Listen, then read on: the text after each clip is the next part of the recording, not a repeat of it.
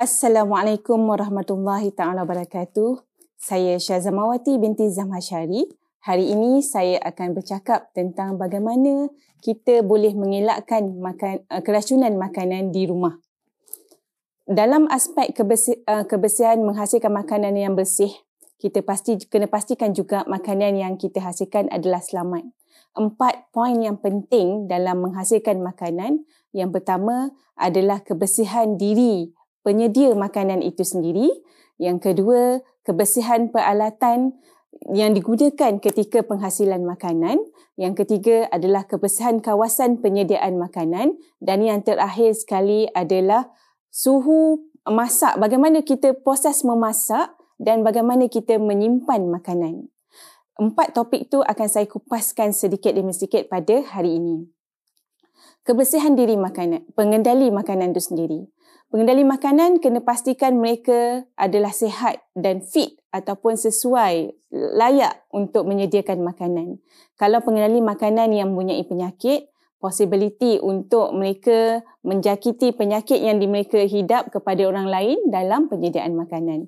Contohnya, kalau seorang pengendali makanan mempunyai uh, penyakit typhoid ataupun kita kenali sebagai penyakit demam kepialu, mereka adalah tidak layak untuk menyediakan makanan kerana demam kepialu yang dia hadapi, idapi itu, dia mengidap itu berupaya untuk menyebabkan orang lain mendapat uh, penyakit demam kepialu tersebut. Okey, selain daripada itu, dalam aspek kebersihan diri, pastikan kita sehat dan juga kita bersih. Telah mandi, kuku kena pastikan pendek dan bersih, pakaian yang kita pakai kena pastikan bersih. Sebaiknya pakailah apron ketika makanan mm, ketika hendak menyediakan makanan. Okey, kemudiannya uh, daripada aspek uh, ketika penyediaan, pastikan pengendali makanan itu sendiri tidak menggaru kepala, tidak mengorek hidung ataupun apa-apa sahaja yang boleh menyebabkan uh, kuman-kuman boleh meng- menghidap ataupun terkena kepada makanan yang kita hasilkan. Kemudian amalan kebersihan diri yang paling penting juga adalah dalam aspek dalam aspek uh, amalan kebersihan diri yang penting juga adalah basuh tangan. Diri pengendali pengendali makanan pastikan mereka tangan mereka bersih dahulu sebelum memulakan kerja penyediaan makanan. Okey, yang seterusnya adalah aspek uh, kebersihan peralatan. Peralatan yang kita gunakan juga perlu uh, dipastikan sentiasa bersih. Uh, terhindar daripada segala kotoran, najis-najis seperti najis cicak, uh, semut dan sebagainya. Ya. Jadi dalam proses uh, di mana kita simpan uh, tempat uh, apa tempat peralatan makanan hendaklah kita perlu pastikan sentiasa bersih bersih daripada uh, terkandungnya terkena uh, najis-najis lipas. Dalam almari kita adakah ada lipas kalau ada lipas kita perlu singkirkan lipas tersebut daripada dia mengganggu peralatan-peralatan kita dan mengotori peralatan-peralatan yang kita gunakan. Pas sekiranya kita sangkut di mana-mana tempat yang tidak bersih pastikan peralatan itu dibersihkan terlebih dahulu sebelum kita gunakan dalam proses pemasakan. Seterusnya dalam proses kita memotong ayam memotong sayuran pastikan kita asingkan ya. Kalau boleh setiap jenis uh, setiap jenis makanan contohnya ayam dan sayur hendaklah diasingkan papan pemotongnya dan juga diasingkan pisaunya. Jangan menggunakan pisau dan papan yang sama dalam masa kita uh, dalam masa yang sama untuk memotong ayam dan sayur-sayuran. Seterusnya kita perlu pastikan adalah tempat kita melaksanakan proses penghasilan makanan. Penghasilan makanan tidak boleh dilakukan di atas lantai. Kita tidak boleh potong sayur, potong bawang, potong ayam, potong ikan dan apa-apa segala pros, uh, penyediaan dalam proses penghasilan makanan dilakukan di atas lantai adalah tidak dibenarkan sama sekali. Kerana di lantai adalah berhampiran dengan kotoran-kotoran, bakteria-bakteria yang ada di kawasan lantai yang boleh berupaya mencemari makanan yang kita hasilkan.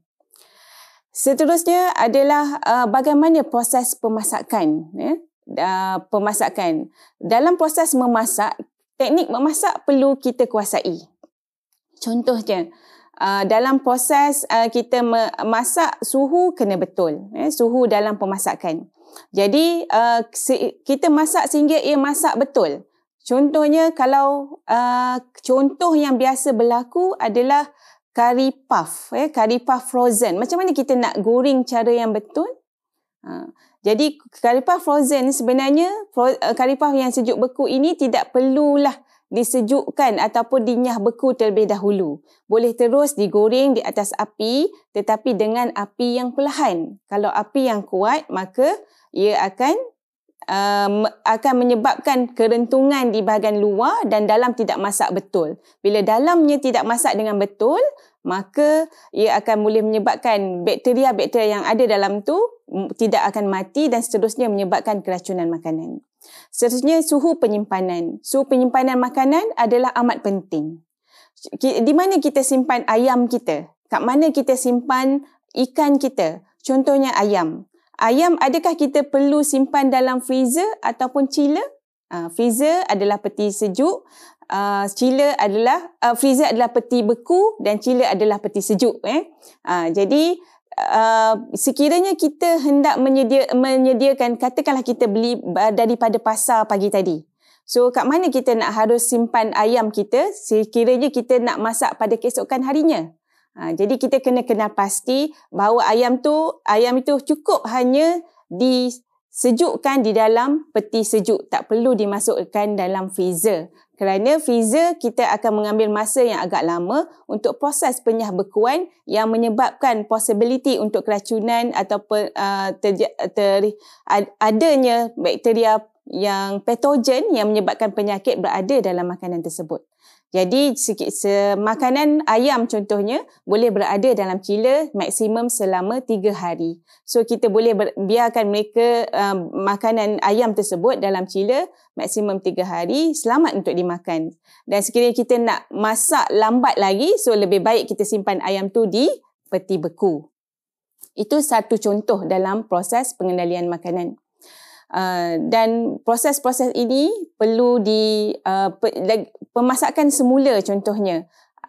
Selalu kebanyakan ke keracunan makanan disebabkan oleh ayam masak merah. Apakah sebab bagaimanakah ayam masak merah ini boleh menyebabkan keracunan makanan? Yang pertama adalah penyediaan ayam itu sendiri. Ayam itu jika tidak so, kebanyakan uh, orang kita kalau masak ayam ayam masak merah ni mereka lebih suka untuk masak separuh masak di mana ini adalah tidak benar sama sekali. Sepatutnya kena masak dengan sempurna. Masak dengan sempurna dalam jangka masa yang tidak lama lagi untuk dihidangkan. Jangan masak pada hari pada 12 malam adalah untuk makan 12 tengah hari esok. Itu adalah menjadikan satu kesalahan yang biasa berlaku dalam catering-catering yang di, yang diadakan di Malaysia. Okay, uh, jadi itu that's why uh, oleh itu kita kena kenal pasti uh, suhu pemasakan yang betul dan pastikan makanan kita dimasak dengan sempurna, cukup masaknya dan apa ni yang berjaya mematikan bakteria-bakteria yang berupaya menyebabkan keracunan makanan. Oleh itu bermulalah daripada diri sendiri dalam usaha kita menghasilkan makanan yang bersih dan selamat untuk dimakan bagi mengelakkan keracunan makanan di rumah kita.